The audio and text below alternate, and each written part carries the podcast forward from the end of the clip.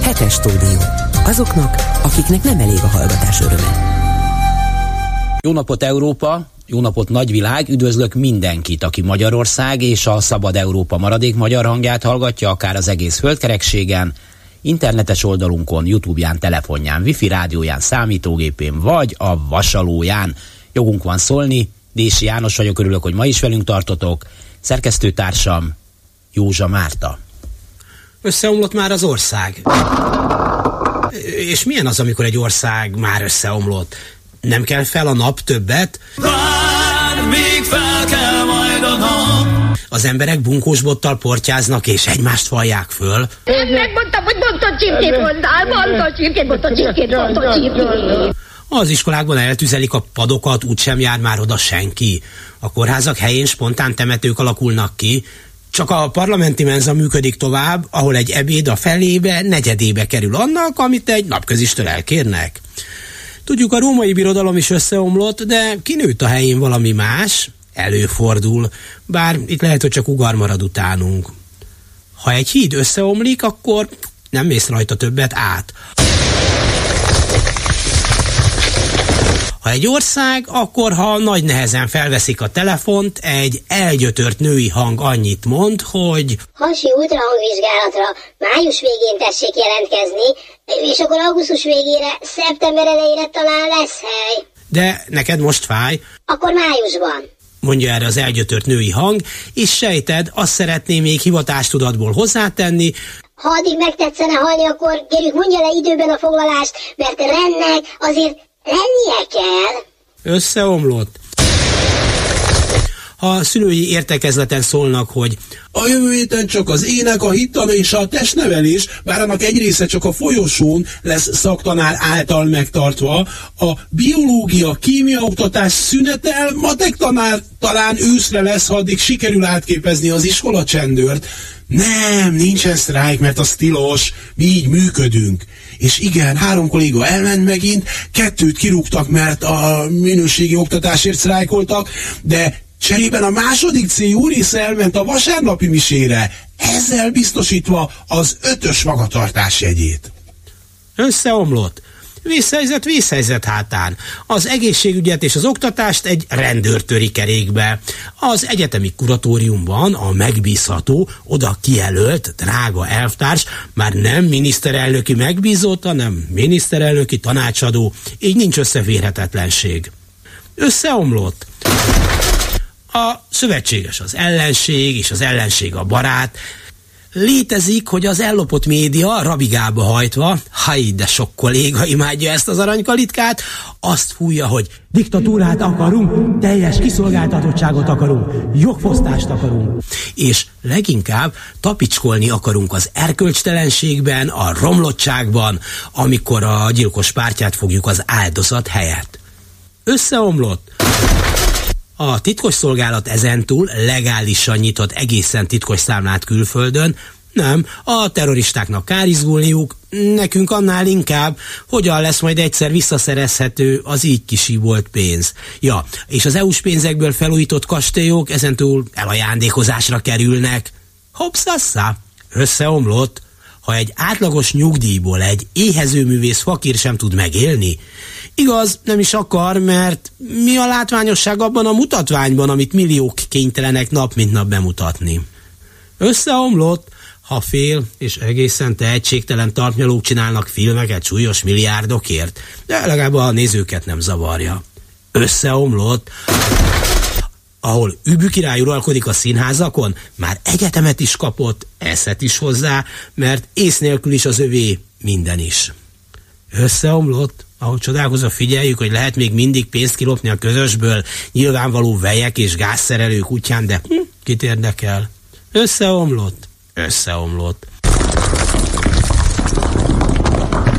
A romok alatt persze mutatunk még életjeleket, de ha rövidesen a tíz körmünkkel ki nem ássuk innen magunkat, akkor tényleg vége, bár kint akkor is fel kell majd a nap. Te csak várj, míg fel kell majd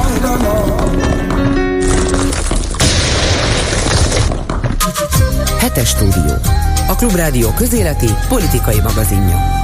Az orvosi tevékenység nem olyan, mint a katonaság vagy a rendőrség ügyei, nem is lehet úgy parancsszóra megoldani a problémákat, állítja a dr. Kunet Zsombor orvos, egészségügyi szakértő, aki szerint amíg nyitva maradnak a határok, ha efféle módszerekkel próbálkoznak, még több orvos megy külföldre Magyarországról. A vita győztes eddig az orvosi kamara, amelyet hiába próbáltak tönkretenni, az aktív orvosok kétharmada már visszalépett, és ezzel jelentős erőt képviselnek. Korrupciós tankönyvbe illő esetről lesz szó, van most belőle elég, most a letelepedési kötvényekről beszélünk. Az erről szóló törvényt 2013-ban verte át a parlamenten az akkori gazdasági bizottság elnöke, ma a miniszterelnök kabinetfőnöke, a titkosszolgálatok felügyelője Rogán Antal. A főként orosz és kínai ügyfelek offshore cégeken keresztül vásárolhattak letelepedési kötvényeket, de ezeknek az üzleteknek egy része rosszul végződött, Nekünk adófizetőknek, de azért legyünk nyugodtak, valahol csak landoltak azok a milliárdok. A történetet fölgöngyölítő oknyomozó újságírót Józsa Márta kérdezte. Meseország mindenki, hatalmas siker, ováció, taps a könyvből készült bábmesék előadásán. Bécsben, mert Bécsig kell annak mennie, aki meg akarja nézni Pille Tamás színész rendező és a Sunk Társulat előadását mesék, amelyet a szélsőjobb politika elüldözött Magyarországról, pedig semmi más nincs bennem, mint hogy az emberek, a sárkányok, a medvék, a nyulak, sokfélék, és ez így jó. Van olyan kislány, aki jobban érzi magát nadrágban? Na hát. És az milyen, ha egy királyfi egy halottat csókoltat, vagy hófehérke a hét törpével? Szóval lenne még mit darálni. Nem szolgálja a magyarok érdekeit az, amit Orbán Viktor képvisel az Európai Unióban egyedüliként az összes tagország közül. Például az, hogy az orosz háború ellenére mélyíti a kapcsolatait Putyinnal és Kínával, mondta a Klubrádiónak Katerina Berli, az Európai Parlament alelnöke, Angela Merkel volt igazságügyi minisztere. Elmondta azt is, a bizottság és a parlament is úgy látja, nem teljesülnek az úgynevezett szupermérföldkövek, azok az ígéretek tehát, amelyeket Magyarországnak teljesítenie kellene, így egyelőre pénz se érkezik a kasszába. Csernánszki Judit interjúja. És végül megbeszéljük a hét eseményeit Berec Annával, Korpás Krisztával és Bolgár Györgyel. Önök a hetes stúdiót, a Klubrádió közéleti politikai magazinját hallják. Hunát Zsombor orvos egészségügyi szakértő van itt velünk, jó napot kívánok! Jó napot kívánok! Végül is biztos a rendőrökkel is előfordul olyasmi, hogy váratlanul ügyeletet kell teljesíteniük, kirendelik őket szolgálatba. Hát miért olyan meglepő, hogy akkor ezentúl a házi orvosok is kirendelhetőek lesznek hatóságilag ügyeletet végrehajtani, vagy nem tudom, mi lesz majd erre az ige, amit használnak? Az orvos tevékenység az nem egy körülírható katonai vagy, vagy rendészeti tevékenység, amit itt a, a, a napokban látunk. Hát így próbálják meg ezt kezelni. Nyilvánvalóan Pintér tábornok úr doktor professzor nem tud szabadulni az egyenruha fogságából, és úgy gondolja, hogy itt az egészségügyben is kérem parancsolásan értettem gondolkodás nélkül teljesít mindenki. Hát ez egy munkaszervezési kérdés, nem? Nincs elég orvos, aki ügyeletet vállalna, akkor kötelezzük rá őket, és rögtön lesz. Egy nyilvánvalóan csak Uh, ugye a másik oldalon pedig ott van, hogy, hogy nincs elég orvos egyáltalán a rendszerben, uh, és uh, ilyen téren egy személyt is nyugodtan lehet kötelezni majd a jövőben sebészeti gazdaság ellátására. Ugye most kettőre köteleznek bizonyos körzetekben körzeti orvosokat, de hát házi orvosokat, de hát lehet jövőre három, négy vagy nyolc is ezt gondolom, hiszen ha kötelezni lehet, akkor nincs vége illetve most három, három megyében van, de hát ugye ezt növelni akarják. A alapvető probléma ott van, hogy az egésznek az égvilágon, azon kívül, hogy az államtitkár tanácselnök elvtárs péniszét méreget, is semmi, de semmi értelme és jelentősége nem is lenne. De annyira látszik, hogy, hogy nem érti, nem értelmezi az egészségügyet, hogy olyan feladatokban próbál meg erőt és dinamikát mutatni, ahol igazándiból nagy jelentősége nincsen annak, hogy mit tesz, hogy mit nem tesz.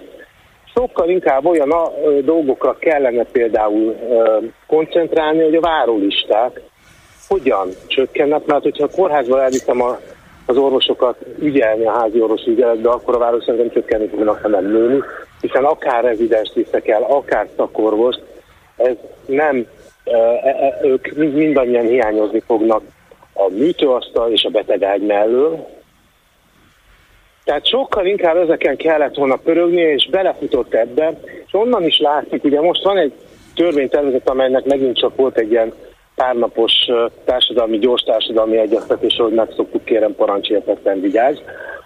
Ebben a törvénytervezet is olyan jelentős dolgokat fog meg, mint például az esztétikai sebészet jelent szabályozása, amire lehet, hogy szükség van, de hát amikor ég a ház, nem az ongorát kezdem el, hanem elkezdem múltani a házat. Hát igen. Éppen most olvastam, hogy ha jól emlékszem, Moson Magyaróváron péntek délutántól elkezdik a szülőnőket áthordani Győrbe, mert ott záróra van, és Moson Magyaróváron hétfő reggelig nem szülünk. De hát ez akkor meg kéne oldani, hogy a, a, én, én attól, azt sem tartanám ördögnek, ördögtől valónak, hogy ilyenkor azt mondjuk, hogy rendben van, erre és erre a kórházra nincsen kapacitás az egészségügyi ellátórendszernek, hogy ezt megoldja, és így ezt a kórházat ebben a formában tovább nem tudjuk működtetni. Tiszta feltétel. Mosó-Magyaróvára átmennek a betegek, mindenki Győrbe szülni, miközben a Győri kórházat erre felkészítik, kap több ágyat, infrastruktúrálisan, kap több uh, szakdolgozót, kap több szakorvos. Tehát meg lehetne ezt csinálni, csak először meg kell teremteni annak a feltételét, hogy azokat a betegeket, akiket kizárok az ellátásból, a helyi ellátásból, azokat a betegeket éppen hova fogom elhelyezni. Először meg kell teremteni ezeket az ágyakat fizik, fizikai szint, fizikálisan is, vagy fizikailag is, másrészt pedig meg kell a humán erőforrást is oda szervezni. Nem az a probléma egyik oka, hogy kevés az orvos, mert egyrészt elmentek, elmennek a magánegészségügybe, másrészt elmennek külföldre, tehát az itt maradókkal kell gazdálkodni, azt viszont most már piaci alapon nem lehet, ezért kell ilyen vezénylés és parancsszó, mert hát tényleg a betegnek mi köze ahhoz, hogy nem tudják megszervezni, neki most fáj, és azt akarja, hogy valaki nézze meg, akinek ez a szakmája. Igen, de hát uh, ugye azért ebből egész egyértelműen következik, hogy addig, amíg uh, a határok nyitva vannak, ez az elvándorlás nem csökkenni, hanem növekedni fog ezzel a vezetési stílussal. Tehát nem megoldani fogja a helyzetet, hanem sokkal-sokkal mélyebb válságot idéz elő. Szerintem már idézett is elő. Ugye mindig azt mondtam, hogy Kásler Miklós volt a legalkalmatlanabb és legrosszabb uh, uh, egészségügyi miniszter. Hosszú-hosszú, szerintem évszázadok óta, évtizedek, vagy egészségügyért felelős miniszter. Hát most, most sikerül, sikerül ezt a szintet megközelíteni a jelenlegi államtitkárnak is, a, a, teljes inkompetenciájával. Nem szeretek minden mögött világméretű összeesküvést látni, de nem lehet-e valami olyasmi tendencia is, hogy minél több embert toljunk át a magánegészségügybe, mert akkor az többet egyrészt nem a mi bajunk, másrészt akkor már csak meg kell szerezni azokat a cégeket, és nekünk cseng a kassa. Ez időről időről felmerül így, így ö, ö, mind a sajtó, mind a betegek szempontjából, de nem. Tehát a rövid válasz, de nem, ezek ennyire bénák. Tehát nincsen ennyi, ekkora uh, stratégiai gondolkodás, ennyire ostobák sajnos azt kell mondjam, és azért nem lehet átterelni a, a, a magánellátásban, mert nincsen ilyen jellegű magánellátás. A magánellátás arra van felkészülve, hogy a járóbeteg ellátásban tudjon uh, gyakorlatilag soronkívülséget uh, biztosítani az oda a hozzáfordulóknak, vagy most már ott sem nagyon, mert ott is vannak várólisták, de, de, és a könnyebb műtéti betegek ellátására, de nincsen olyan magánellátó intézmény, akár amely akár csak egy városi kórház profiljával képes lenne dolgozni, vagy egy megyei kórház szintén el tudna menni. Nincs hova terelni ezeket a betegeket, vissza fognak kerülni a diagnosztika után az állami ellátásba, és ott fogják a sorsukat, vagy a sorsuk beteljesedését kivárni. Ja, most próbálják az önkormányzatok tulajdonában lévő szakrendelőket államosítani. Lehet, hogyha egy kézbe kerül a kórház, a szakrendelő, akkor az lehetőséget ad egy racionálisabb munkaszervezésre? Ez nem lenne, alapvetően nem lenne ördögtől való gondolat, ha nem így történne.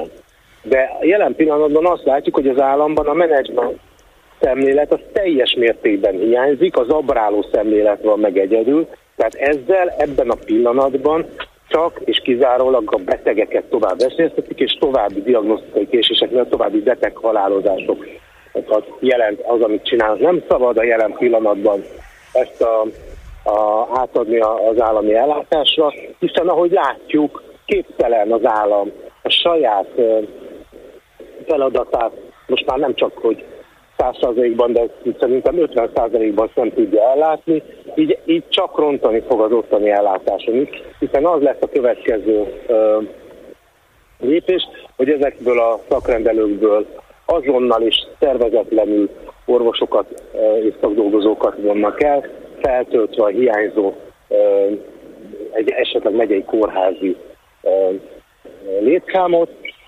így, így, így, így viszont ebből a szakrendelésből fognak a betegek hiányozni. Nem lesz hova kontrollra menni a betegnek egy-egy műtét után, amit tíz év után kivált és meg, megkapott. Tehát ugye azt javasolja az önkormányzatoknak, hogy próbálják megtartani a szakrendelőiket, amennyire Én tudják. mindenképpen. Én, tehát, hogyha ha, ha az önkormányzatok a, a, kicsit is a betegek érdekei mellett elkötelezettek, akkor, akkor ez az egyetlen lehetőség, hogy próbálják meg megtartani, hiszen amit egyelőre ők tudnak biztosítani, az a pici kis töredék az az, ami a betegeknek valamiféle reményt jelent a gyógyulás fele. Ugye ennek a vitának az áldozatául esett már az orvosi kamara az elmúlt hetekben, statáriálisan meg akarták szüntetni, de hát úgy tűnik, hogy már valami 20-22 ezer orvos átlépett, vagy visszalépett, vagy megtartottatott. Ennek a nyertessévé vált az orvosi kamara, amit megint ezzel az ostoba bugris bunkó módon megpróbáltak bedarálni, és hát láss, csodát nem sikerült bedarálni, hiszen az orvosi kamarának a, a a létszámának, az aktív orvosok létszámának a kétharmada bennmaradt. Hoppá.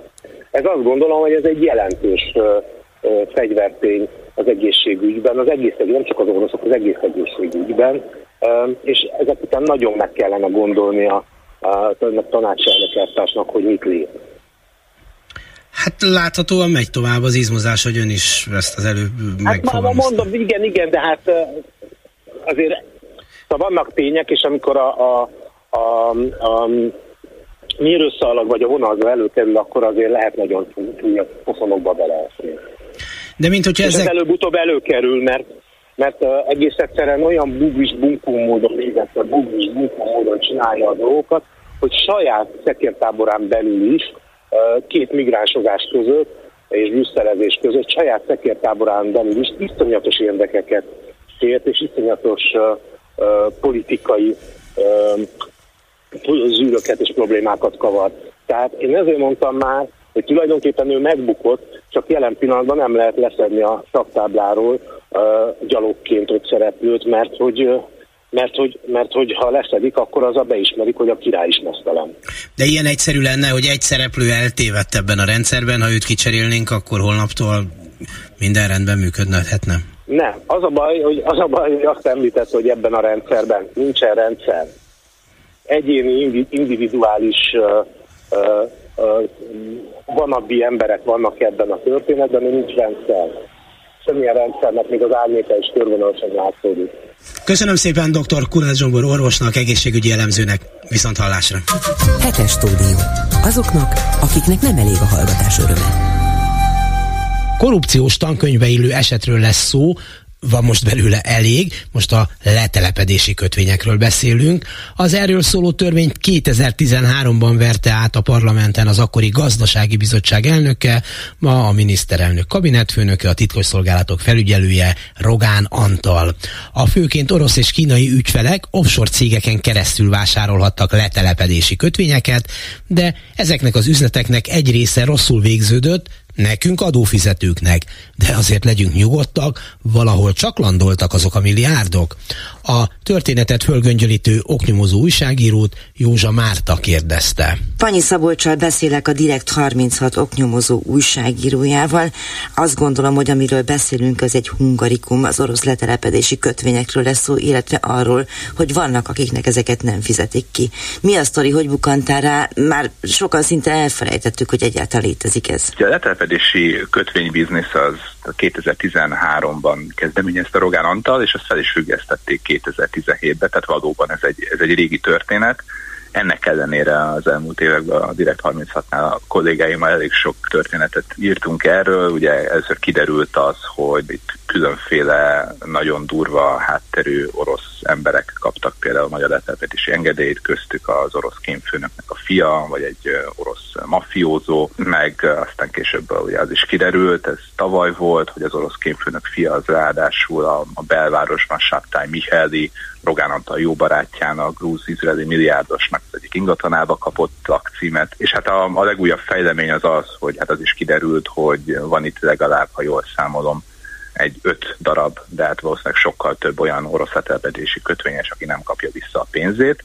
Erre úgy bukkantam rá, hogy az évek során azért kapcsolatba kerültem olyan ügyvédekkel is, akik többek között letelepedési kötvényeseket képviseltek, és hát ők, ők mondták el nekem, hát ez nagyon furcsa, hogy már majdnem egy év eltelt, mióta ki kellett volna fizetni az egyik ügyfelet, és még mindig nem jött meg a pénz, miközben elkezdett maga az a letelepedési kötvényes közvetítő cég eltűnni, amiről nagyon sokan megírták az elmúlt években, ami szintén Sáttán Mihály, Rogán Antal jó barátjának a, az érdekkörében van. Igen, itt tulajdonképpen arról beszélünk, hogy mondjuk én egy orosz állampolgár vagyok, szeretnék Magyarországon letelepedni és élni az uniós tagság, nem tudom én, Schengen, stb. összes élvezetével, akkor be kell fizetnem 300 ezer eurót, amit majd visszaad nekem a magyar állam 5 év múlva, mint kötvényt, valamint 60 ezer eurót valami fajta közvetítési költségnek, gyakorlatilag olyan cégeknek, itt most egy Liechtensteini bejegyzésű Voldán cégnek aki az egészért pénzt kért, hogy lebonyolítsa, miért nem a magyar állam bonyolította le ezt? Számos ilyen letelepedési program van a világban. Hát pontosan ez volt az egyik, hanem a, a fő problémája már akkor, amikor Rogán Antal bejelentette, hogy egy ilyen kötvényprogramot indít a magyar állam, hogy máshol nincs nagyon ilyesmire példa, hogy a letelepedési kötvényesek azok nem közvetlenül az államtól vásárolnak egy államkötvényt, amiért befizetnek bizonyos összegű pénzt, amit aztán az állam tud forgatni, tehát hogy ezzel akár jól is járhatnak mondjuk Magyarország, hanem beiktat ilyen offshore cégeket, tehát jellemzően olyan cégeket iktattak be ráadásul, amik nem is Magyarországon. Azt hiszem, hogy egy magyarországi cég volt. Igen, vagy valami rendes EU-s országban vannak bejelentve, hanem hát olyan országok, amikről lehet tudni, hogy ott olyanok a, a mindenféle cégjogi szabályozások, amik arra lettek kitalálva, hogy ne lehessen megtudni, hogy ki a végső tulajdonosa ezeknek a cégeknek, plusz hát adót sem nagyon kell fizetniük, tehát beiktatták ezeket a cégeket, és úgy alakították ki ezt a konstrukciót, hogyha például egy orosz állampolgár akart ilyen kötvényt vásárolni, akkor elment a Voldan nevű céghez, fizetett 60 ezer eurót, amit sose kapott vissza, ez volt a kezelési költség, plusz letétbe helyezett náluk 300 ezer eurót, és ezért a 300 ezer euróért cserébe ő egy váltót kapott, tehát egy ilyen, ilyen ígérvényt, hogy ő majd ezt a pénzt amikor visszakapja, de magát a kötvényt azt nem ő kapta meg, hanem azt az államadosságkező központ a Voldának adta oda, és ezek a Voldánnal voltak elhelyezve. Tehát igazából lehetett volna sejteni már az elejétől kezdve, hogy itt nem csak a magyar állam, meg a magyar adófizetők azok, akik veszíthetnek ezen a bizniszen, mert van egy offshore cég, ami lefelőzi a profitot, hanem maguk a kötvényesek sincsenek teljesen biztonságban, amikor ők nem egy állami intézménnyel közvetlenül kötnek üzletet, hanem egy ilyen olyan offshore céggel, aminek azt se lehet tudni, ki a végső tulajdonosa, és hát ez az, ami most beigazolódott, tehát van legalább fél tucatnyi olyan orosz állampolgár, de mondom még egyszer, aztán sokkal-sokkal többen. Nyilván ez csak az eleje, akiknek mostanában járt Igen. le, vagy már egy éve lejárt voltak éppen. Igen, akik, akik nem kapták vissza azt a 300 ezer eurójukat sem, amiért cserébe ők ugye egy 5 éves lejáratú kötvényt vásároltak, tehát amikor lejár ez az 5 év, akkor nekik vissza kellett volna kapni ezt a pénzt, és hát ez az, ami, ami négy esetben egyáltalán nem történt meg, tehát egy Friedman Robert nevű budapesti ügyvéd, akinek jó részt orosz ügyfelei vannak, azt mondta, hogy kilenc ügyfeléből öt esetében kifizették, tehát ők megkapták a 300-300 ezer eurót, de négy esetben nem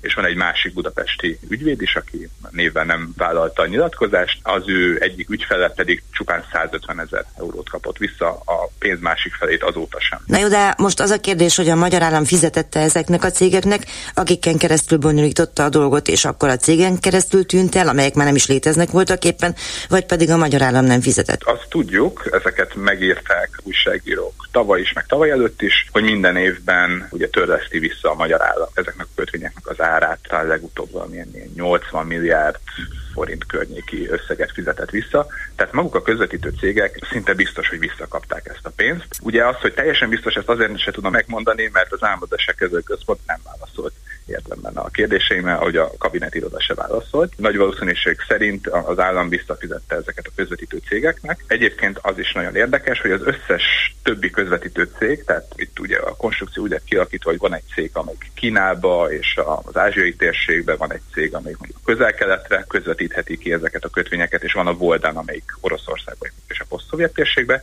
és egyedül a Voldan az, ahol lehet hallani ilyen problémákat, hogy ők nem fizetnek, de ez egyébként a cégbírósági papírokban is látszik, hogy valami gond van, hiszen ennek a Voldan nevű cégnek a magyarországi lányvállalata fiókja az már 2020 óta különféle napos eljárások alá került, tavaly az adószámát is törölték, illetve kényszertörlés alá került az egész cég, mivel nem, nem adnak le beszámolókat már 2020 óta, leszerelték a névtárdájukat, nem lehet őket elérni, tehát a cég elindult a, a fantomizálódás útján, és ez ugye sose egy jó jel akkor, amikor az ügyfelek azt látják, hogy a pénzüket se kapják vissza, plusz a céggel se tudnak kommunikálni, akkor lehet arra következtetni, hogy valószínűleg keresztet vethetnek arra az összegre. Igen, hát itt orosz állampolgárokról van kizárólag szó. Ugye megpróbálják az orosz háborúra valahogy rátolni ezt a történetet. Van ennek realitása, vagy egyáltalán hogy jön ez így össze? Mindig különféle magyarázatokkal állt elő a Voldán, hogy miért nem fizetnek. Először csak így halogatták a dolgok, hogy nincs semmi probléma, majd, majd jön, csak késik, stb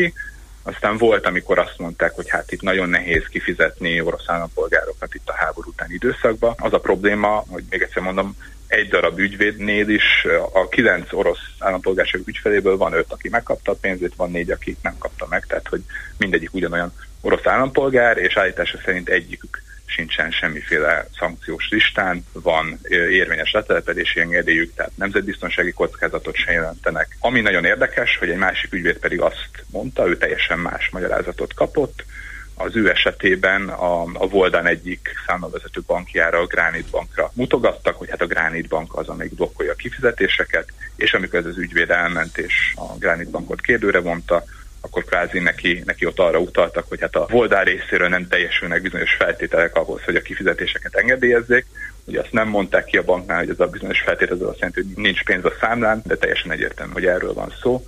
Tehát valahol nagyon-nagyon sok pénze eltűnt ezeknek a kötvényeseknek, és nem lehet tudni, hogy hol, és ugye most üt vissza a kötvényigénylők részéről, és ez a probléma, hogy ők egy offshore céggel szerződtek, hogy hát nem tudják elérni ezt a céget, és hogyha perre kell menni, és egyébként itt most feljelentést és pereket terveznek, akkor valószínűleg egy Liechtensteini bíróságra kell majd elmenni. Meg az, hogy ki perel kit? Tehát most a magyar államot perelik, az offshore céget perelik, vagy egyáltalán ki a hunyó ebben a történetben, hogy ki lesz az alperes? Hát igen, ez is egy jó kérdés. Ugye első körben, hogyha, hogy a büntető feljelentést tesznek, akkor ezt vagy a Voldan nevű cég ellen, vagy ismereten tettes ellen tudják tenni, például csalás miatt. Ugye az is felmerül, hogy, hogy az egész konstrukciót esetleg már az elejétől kezdve úgy alakították ki, azzal a tudattal, hogy ők majd nem fognak visszafizetni a végén bizonyos embereket, hiszen az, hogy offshore cégek vannak, illetve konkrétan a Voldan esetében az, hogy már 2020 óta elkezdett úgymond eltűnni a cég, ez, ez némi szándékosságra, némi tervezettségre utal, úgyhogy ezt majd a hatóságoknak kell kideríteniük. Az meg nyilván egy külön pikáns dolog, hogy itt egy olyan cégről van szó, amiről az elmúlt években rengeteg médiaorgánum köztük a, a Direkt 30 is megírta, hogy, hogy ezer szálon ahhoz a Saptán Mihályhez kötődnek, aki saját bevallása szerint legalább tíz éve jó barátja Rogán Antalnak, és ugye Rogán Antal az, aki a jelenlegi felállásban a minisztérium alá különféle titkos szolgálatok, illetve nyomozó szervek, NAV, stb. tartoznak. Tehát ez egy, ez egy pikáns helyzet, ezt amikor adott esetben Rogán Antal által felügyelt hivataloknak kell majd nyomoznia, az ő jó barátjának a cége után. Igen, arról nem is beszél, hogy amikor az egész történetet kitalálták, akkor Rogán Antal a Parlament Gazdasági Bizottságának elnökeként jegyezte, ha jól emlékszem ezt a programot. Igen, és, és az ő aláírása szerepel többek közt azon a parlamenti bizottsági határozaton is, ami ennek a Voldán nevű cégnek odaadja kvázi ezt a jogot, hogy ők ezeket a kötvényeket értékesíthetik. Ugye abban az időszakban az ellenzék és a sajtó is nagyon sok kérdést feltett, hogy hát mi a biztosíték arra, hogy ezek az offshore cégek megbízhatóak, Rogán Antal is, mások is a Fideszből nyugtatgattak, hogy nincs itt semmi gond, ezek teljesen kóser, megbízható cégek, és hát most látjuk, hogy, hogy nem erről van szó. Ezeket az embereket egyébként akár orosz, akár kínai állampolgárok mégis mi ihlette abban a kérdésben, hogy pont Magyarországon és ilyen hát átláthatatlan cégeken keresztül próbálják intézni a letelepedési kötvényüket, miközben lehetett volna számos országban átláthatóbban ezt megoldani. Itt valószínűleg egyéni történetek vannak, tehát azt tudom például, hogy itt a ki nem fizetettek közt van olyan, olyan, olyan orosz állampolgár, aki aki Magyarországon akart vásárolni, és vásárolt is ingatlant, vagy aki, akinek volt kötődése az országhoz, hévízre jár, fürdőzni, azért Magyarország, hogy is mondjam, egy, egy népszerű turisztikai... És nem olcsó. Sok orosz körében, igen, és hát, és hát Moszkvához képest főleg borzasztó olcsó, de az EU többi országához képest is olcsó.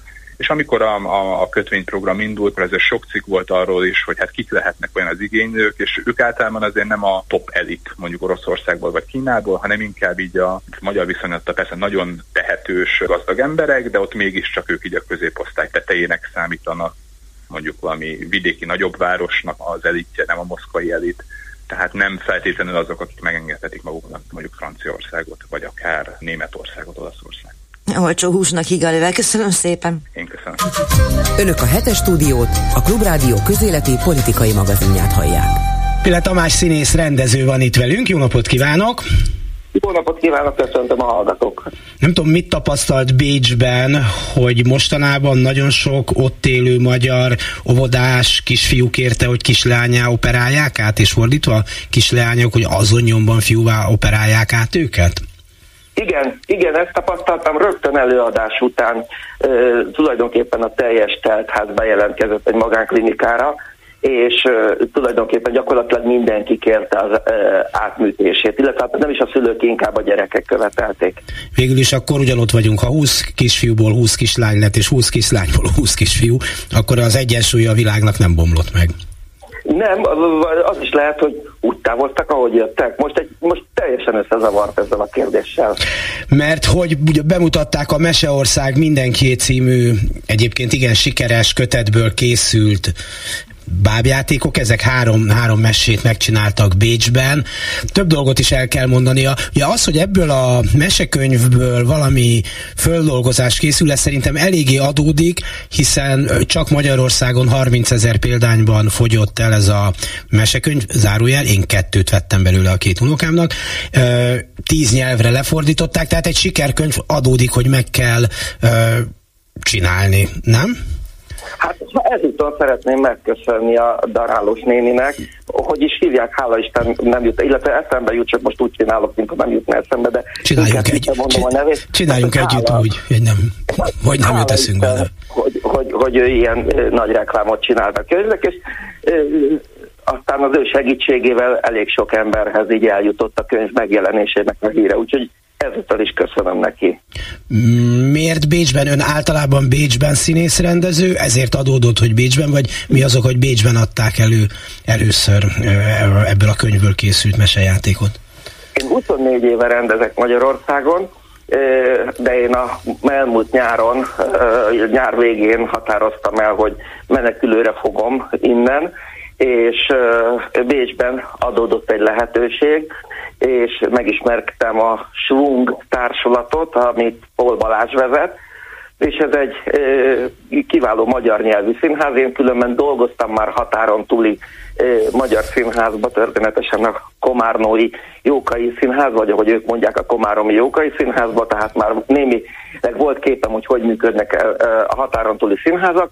Hát ez egy más típusú határon túli színház, meg hát az, ugye a Bécsben élő magyarok az, ö, talán nem is számítanak a ö, jelenlegi ö, politikai vezetésnek igazán határon túliaknak, de mivel, hogy azért azok, és a túl vannak a határon, és Bécsben vannak, és Bécsben élnek, ö, most már azt hiszem hivatalosan 50 ezeren, így most már nekik is kiárt egy magyar nyelvű színház, hát ez azért már tetemes mennyiség, én fölkerestem őket, és tulajdonképpen nyitott kapukat döngettem, és szeptembertől én már Labantföldön dolgozom Bécsbe a Schwung társulattal. Tehát má, más, darabokat, más darabokban is közreműködik, rendez, nem csak ebben a mesejátékban, ha jól értem. Igen, elkezdődött egy közös folyamat a társulattal, és itt vannak felnőtt előadások, és gyerek előadások egyaránt. És Bécsben mondta, hogy van 50 ezer magyar, de ennyi ember eltart egy színházat, mert nyilván nem mindenki mindig jár színházó, vagy járnak máshonnan is, vagy szóval mondjon valamit erről a Bécsi Magyar Színház életről, mert megmondom őszintén, eddig erről semmit nem hallottam. Én sem, egészen odáig, amíg föl nem kerestem őket. Nem tart el. Tehát a színházaknak, mint műfajnak természetesen szüksége van állami támogatásra, hát ezt ugye nem remélheti ez a Bécsi Magyar Színház több okból kifolyólag, amit az előbb mondtam, tehát a bécsi magyarok azok nem számítanak igazán határon túliaknak a jelenlegi politikai vezetésnek. Egyrészt gondolom ezért, másrészt, hogyha itt húzogatjuk az oroszlán bajtát, és ilyen ö, elképesztő ötlet teszünk be, hogy egy ilyen darabot bemutassunk, mint a Meseország mindenki, ami ugye Magyarországon nem komilfós, sőt, hát fekete listán van, akkor hát nem is remélhetünk ugye a külképviselettől állami támogatást. És igazából volt olyan politikai párt, aki bejelentkezett, hogy az élére állna ennek a kezdeményezésnek, ennek a darabnak a bemutatásához, és segít minket anyagilag. De igaz, a vezetőnk Paul Balázs azt mondta, hogy ezt inkább ne fogadjuk el, mert nem akar semmilyen politikai párthoz simulni, még a pénzért sem. Ráadásul, ráadásul szerintem nem is lehetett az olyan sok pénz. Ugye ez a Meseország mindenki, hogy ön is mondta, azért lett ilyen nagyon ismert Magyarországon, mert egy politikai akció, egy nagyon undorító politikai akció középpontjába került. Amúgy, ha ettől most el tudunk tekinteni, előadná az ebben lévő mesékből bármelyiket is, tehát megütik azt a színvonalat? Lennének elég érdekesek ahhoz, hogy vonza nézőket? Ha ez csak úgy megjelenik, ahogy először teszik, és nincs ez a még egyszer mondom, undorító politikai botrány belőle. Igen, ez ezekre a ha, ha dolgokra nagyon nehéz választani. Egy biztos, hogy egy nagyon sok ö, érzékenyítő mesét rendeztem már az elmúlt 24 év alatt, és ez semmivel sem különbözik ugye az egyfejű süsű a sárkánytól, aki szintén egy kitagadott jószág, kitagadják, ami miért, amiért egy feje van és gyámoltalan, vagy nem különbözik a Urbán Gyula fantasztikus, minden egér szereti a sajtot című meccséjétől. Amit 50 éve, 50 éve játszanak szerintem a budapesti bábszínházban, de lehet, hogy 150. Igen, és azóta is folyamatosan műsoron van, és én magam is megszálltam. Tehát ezek mind érzékenyítő mesék, de hogyha a, belemegyünk a mesérodalomba, akkor a Ruth kiskacsa története is, vagy a, a, ugye a hattyúk tava, mondjuk eredetileg a 12 testvér meséje, ezek is mind érzékenyítő mesék, akár a klasszikus mesék között.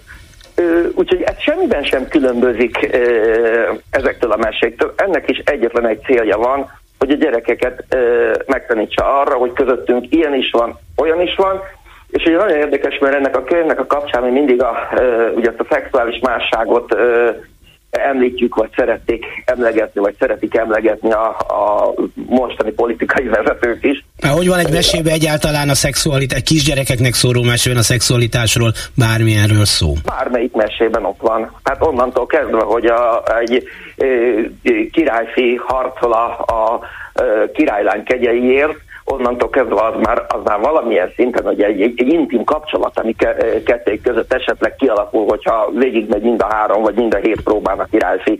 Tehát, és a hófehérke és a hét törpe jut eszembe, hopp, meg a királyfi, tényleg? Hm. Ugye, aki, hm. ugye ott nem, nem is beszélve a, a nekrofiliáról, ugye, amikor a halottat csókolgatja a királyfi, de mindegy is, mert ezeket elfogadtuk, meg, meg, meg ugye most, ha egy ilyet valaki merne egy korpás szerző ilyet írni, hogy egy halott lány csókolgat egy királyfi, hát szerintem, szerintem vasra húznák, vagy nem tudom, hogy Hát szerintem, szerintem nagyobb lenne a baj, hogyha egy királyfi egy élő másik királyfit csókolgatna. Hallott még hagyján, de egy egyik királyfi egy másik királyfit megpuszilna. Jaj. Érdekes, ugye ebbe a, a, ezekben a történetekben mi három mesét dolgoztunk fel, hogy sose beszélünk, vagy illetve én mindig beszélek róla, de akik eh, emlegetik negatív eh, fennhangon ezt a ezek, ezeket a történeteket, vagy ezt a mesét, vagy ezt a mesekönyvet, azok mondom csak kiemelik a szexuális másságot, de itt más két nagyon fontos téma is van, amiben ez a könyv érzékenyít, illetve ez a, ez a mi előadásunk érzékenyít. Nevezetesen az etnikai hovatartozás és a fogyatékkal élők problémái. Tehát mi a gyerekekkel azt, azt is bemutatjuk, hogy igen, van olyan kislány, aki szeret fiúruhákba járni, van olyan ö, ö, fiú, aki egy másik fiút szeret, de van olyan is, aki, aki kerekestékes és azért más, akinek, mit tudom én, egy lába van azért más, és van olyan is, aki, akinek más színű a bőre és azért más. Végül is tényleg a meseirodalom egy jó része erről szól ha más-más jelképeken keresztül is természetesen. Tehát visszatérve az ön eredeti kérdésére, hogy, hogy én akkor feldolgoztam volna, én folyamatosan feldolgozok pályám alatt ilyen meséket. Nem tudom, hogy pont akkor. Nyilván, hogy nagyon sokat számított az, hogy, hogy ennek azért elég nagy reklámot csinált ez a Dóra nevű hölgy. Aha. Mit szól a közönség hozzá? Tehát azért megy el a közönség, nem tudom, a premier óta hány előadásuk volt, mert hogy balhés történet volt, vagy azért, mert végre van egy jó kis program a gyerekeknek, amit meg lehet mutatni, egy jó kis mesejáték, ami nyilván nem olyan na- nagyon gyakori magyarul Bécsben. Én nem látok a közönség fejébe, tehát ők miért döntöttek úgy. Valószínűleg azért döntöttek úgy, mert rendszeres gyerekelőadások vannak a, a svungba, és, és rendszeres felnőtt előadások is, és ezek valószínűleg megütik azt a színvonalat, ami miatt visszajönnek a színházba és megnézik az előadásokat. Nyilván ez azért egy elég fontos tényező, vagy talán a legfontosabb tényező. Nyilván olyan is van, aki azért jön el, hát ön se érdeklődne az előadással kapcsolatban, hogyha nem ezt mutattuk volna be, hanem mondjuk a Hüvelyk Matyit. Tehát, tehát nyilván, hogy ezért is jönnek, tehát ezért is vannak érdeklődők. A fogadtatás pedig egészen egyszerűen elementális volt, és ott meg már tudok önnek azzal kapcsolatban beszámolni, hogy, hogy, hogy igen, a, a bemutatón több volt a felnőtt, hát nyilván ezek barátok, újságírók, szakmai kollégák jöttek el, és, és ennek a könyvnek a, a, a színpadra vitele utáni tapsból hallottunk egy kis demonstrációt is, egy ilyen kis mini demonstrációt, hogy, hogy igen, itt, itt legalább lehet, és itt legalább nem szólnak bele, hogy mit szabad, és, és mit nem, és miért nem szabad ezt. Tehát igen, ez hazudnék, hogy azt hiszem, hogy ilyen nem volt. De a második előadáson már, már túlnyomó rész gyerekek voltak, és hát ahogy egy gyerek reagál, hát nyilván egy három éves az nem a, a meséknek azt a részét fogja meg, ami, ami egy 9 éves, ő azt nézi, hogy hogy mozog az egér, meg bejött a maci, meg kiment a teknős, és egy, egy 9 éves az már lehet, hogy kérdéseket tesz föl, vagy az is lehet, hogy nem tesz fel kérdéseket, mert Bécsben vagy Ausztriában azok a kérdések, amik itt kérdések lehetnek ebben a témában, azok nem kérdés, hanem természetes. Köszönöm szépen Pile Tamás színész rendezőnek, a Bécsi Meseország mindenki létrehozójának, és hát remélem rövidesen a magyarországi premierről beszélhetünk majd. Viszont hallásra! Viszont hallásra! Hetes stúdió. Azoknak, akiknek nem elég a hallgatás öröme. Nem szolgálja a magyarok érdekeit az, amit Orbán Viktor képvisel az Európai Unióban egyedüliként az összes tagország közül.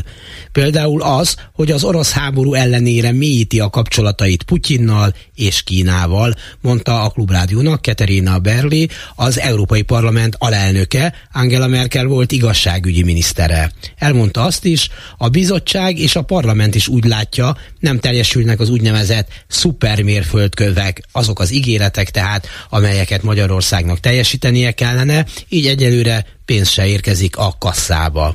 Csernánszki Judit interjúja. A március végi határidőt még decemberben jelölték ki Brüsszelben a jogállami normasértést elkövető magyar kormány számára, amikorra fel kell mutatnia az úgynevezett 27 szupermérföldkövet, amit teljesített, azaz a beígért törvények valóságos életbe léptetését a jogállam visszaállítására. Hogy állnak az ügyeink ebben a pillanatban? Kérdem Katarina Bárlitól, az Európai Parlament alelnökétől, aki ezt megelőzően Angela Merkel negyedik kormányában igazságügyminiszter volt, korábban családügyi miniszter. Well, I think first thing we can say is that what we always uh, said in the European Parliament, if we put financial pressure Először is kijelenthetem, hogy amit mindig is mondtunk az Európai Parlamentben, miszerint az Orbán kormányra pénzügyi nyomást kell gyakorolni, az működni látszik. Legalábbis látszik valamiféle előrehaladás abba az irányba, amit az Európai Bizottság elvárásként kitűzött. Ezzel egy időben azt is látjuk, hogy Orbán Viktornak nem érdeke a hatalom megosztás, az, hogy a demokratikus oldal szerephez jusson. Tehát az ígéreteket hallottuk. Ám egyelőre nem látjuk, hogy ennek következtében Orbánnak és embereinek hatalmát bármilyen intézkedés korlátozná. Navracsis Tibor, az EU-s pénzekért felelős miniszter, valamint Varga Judit igazságügyminiszter folyamatosan tárgyalnak, amíg mindig befagyasztott Covid-féle felzárkózási alap, illetve a kohéziós alapok feloldásáról. Sőt, Navracsics havonta bejelenti, nagyon jól haladnak a megegyezés felé a bizottsággal. Maga is így látja? Vagy mégsem ilyen egyszerű a helyzet? Nos, igen. Nem ilyen egyszerű a helyzet, ahogy ő állítja. Legalábbis én úgy látom és remélem is. Nézzük csak meg Johannes Hahn költségvetési biztos legutóbbi jelentését, aki a kohéziós alapok egyharmadának a befagyasztását javasolta. És aki két hónapra rá bejelentette, még évvége előtt, hogy a Covid-féle felzárkózási alapokhoz hozzáférhet a magyar kormány. A bizottságban mások mást írnak, amiből elég világosan látható, különféleképpen ítélik meg a helyzetet, még a bizottságon belül is. És ez sajnos az Európai Parlamentre is igaz. Vannak, akik gyanakodva fogadják a magyar kormány elleni szankciókat, míg megint mások számára egyértelmű, hogy Orbán Viktort egyáltalán nem érdekli, mit mond az EU. Semmi sem érdekli, saját magán és a hatalmán kívül. Tehát nem egyértelmű a helyzet mostani megítélése? A szupermérföldkövek teljesítését értékelő összesítés alapján Szerintem elég egyértelműen kirajzolódik az az álláspont, hogy mindaz, amit eddig érzékeltünk a jogállami feltételek teljesítése címén, nyilvánvalóan nem elegendő. Úgyhogy ezek után csak a reményemet tudom kifejezni, hogy Orbánt továbbra is nyomás alatt lehet tartani. Um, the pressure will be kept up. De ilyen rövid időkeretben, mint amit a 27 szupermérföldkör teljesítésére kiszabtak, valójában képtelenség is bármit véghez vinni, nem de? Ez eleve amolyan Mission Impossible, lehetetlen küldetésnek látszik a kezdettől fogva. Szóval nem elképzelhető valamilyen kompromisszum? Vagy hogy a felzárkózási alapok felét odaítélik, mert látszik a törekvés a reformok teljesítésére. Nézze, csak ismételni tudom, hogy a parlament és a bizottság nem nagyon... Pontosabban mi határozottan elkötelezettek vagyunk a jogállami normák betartása iránt. Ha a parlament többségét megkérdezi, ugyanezt fogja mondani. De a bizottságban is az a vélemény, hogy egyelőre nem látjuk a szupermérföldkövek teljesítését. Árnyaltabban pedig úgy tudom megfogalmazni, hogy nekünk nem elegendő csak jogi formába önteni a jogállami elköteleződést. Szeretnénk az ígéretek konkrét életbeléptetését és működő képességét is látni. Ez a minimum elvárás. Természetesen nem várjuk el, hogy mindent és rögtön megoldjon a magyar kormány, Átmeneti időszak vonatkozik számos intézkedésre. Szerintem a bizottság ebből a szempontból abszolút fair. De őszintén szólva nagyon jól tudtuk, hogy Orbán megpróbálja majd letudni ezeket a kötelezettségeket, amolyan hamis állintézkedésekkel. Egyébként éppen miatt nem értem, miért nem kötelezi az Európai Bizottság a magyar kormányt arra, hogy csatlakozzon az Európai Ügyészséghez. Ehelyett engedi azt, hogy Orbánék létrehozzák a maguk külön új intézményeit, kikerülve így azt, amit mi valójában látni szeretnénk. Épp most készítettünk interjút az integrációs hatóság alá tartozó korrupció ellenes munkacsoport egyik civil tagjával. És ő is megerősítette, amit sejteni lehetett.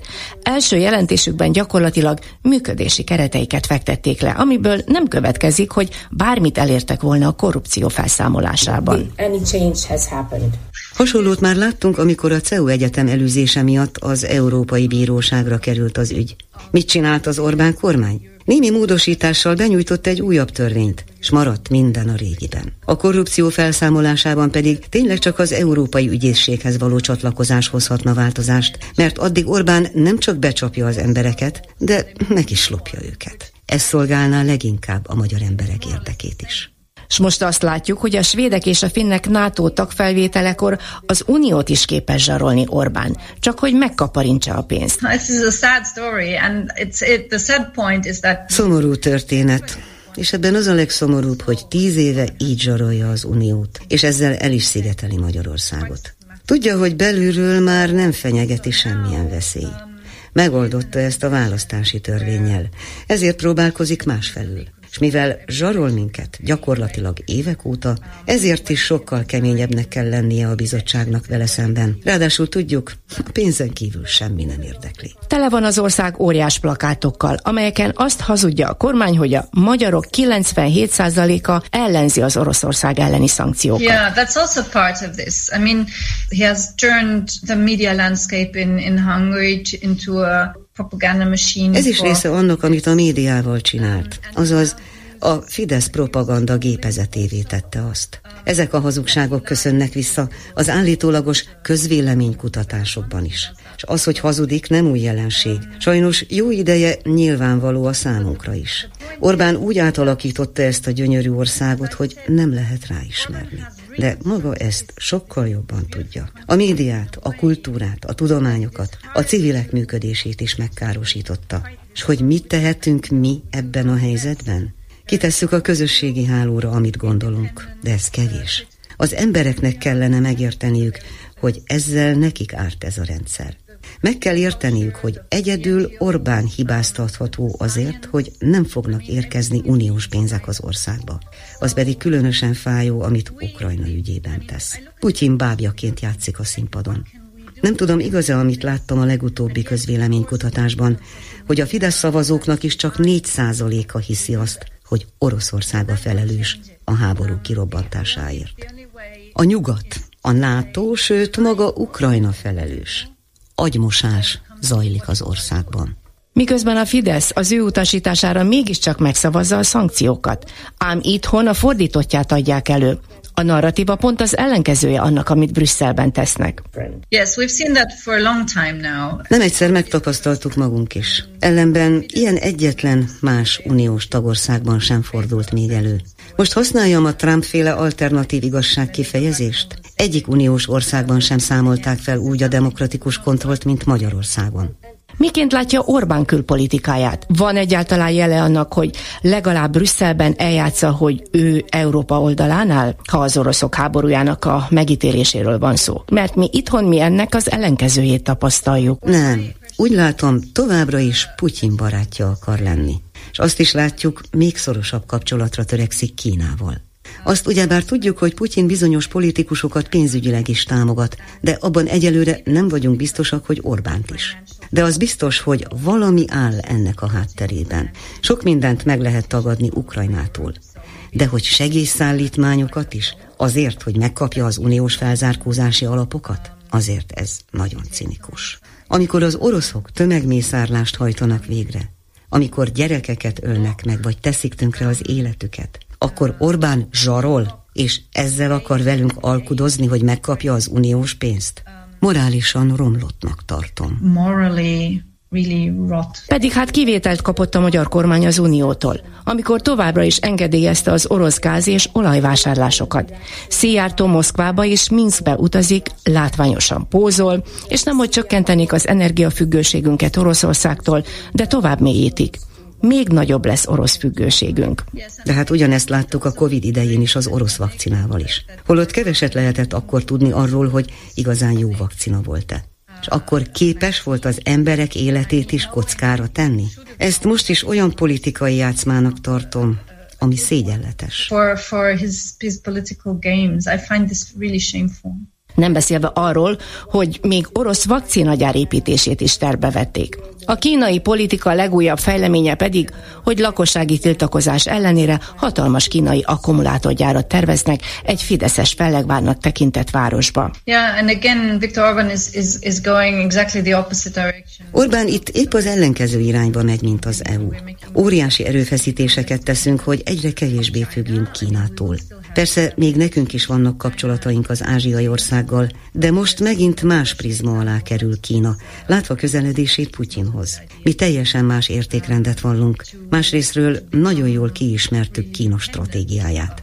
Igyekszik a kritikus infrastruktúra kiépítésével elérni, hogy egy adott ország függősége tőle minél nagyobb legyen hogy aztán ezt átfordíthassa politikai céljai elérésére. De nem értjük, miért teszi függővé Magyarországot egyre jobban és jobban Oroszországtól és Kínától. Hova fog ez vezetni? Még jobban elszigetelődik az ország az Európai Tanácsban is. Nem hiszem, hogy ez a jó a magyaroknak. Ez nem lehet az érdekük.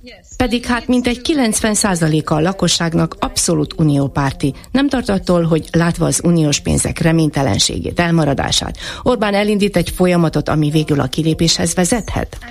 Attól tartok, nincsenek tisztában mi is az EU lényege. Itt van példának Németország. Mi soha nem kaptunk uniós forrásokat, mindig nettó befizetők voltunk. Minden fejlődést a saját forrásainkból értünk el. Pedig profitálhat az unióból minden magyar állampolgár. Oda utazik szabadon, ahová akar. Ott dolgozik és tanul, ahol szeretne. Ha az emberek vagy a magyar kormány ezt a Brexit ellenére nem érti meg, akkor nehéz ezzel mit kezdeni. Elnézést, ha túl sok érzelmet vittem ebbe a beszélgetésbe, de tényleg szenvedek attól, amit Orbán tesz, és ami ennek a következménye Magyarországon. Szóval azt kívánom, tartsanak ki. Kérem, legyenek erősek a változás kivívásához. So, so good luck for your work and stay strong. Please. Nyilatkozta rádiónknak Katarina Bárli, az Európai Parlament alelnöke, Angela Merkel volt igazságügyminisztere. Klubrádió.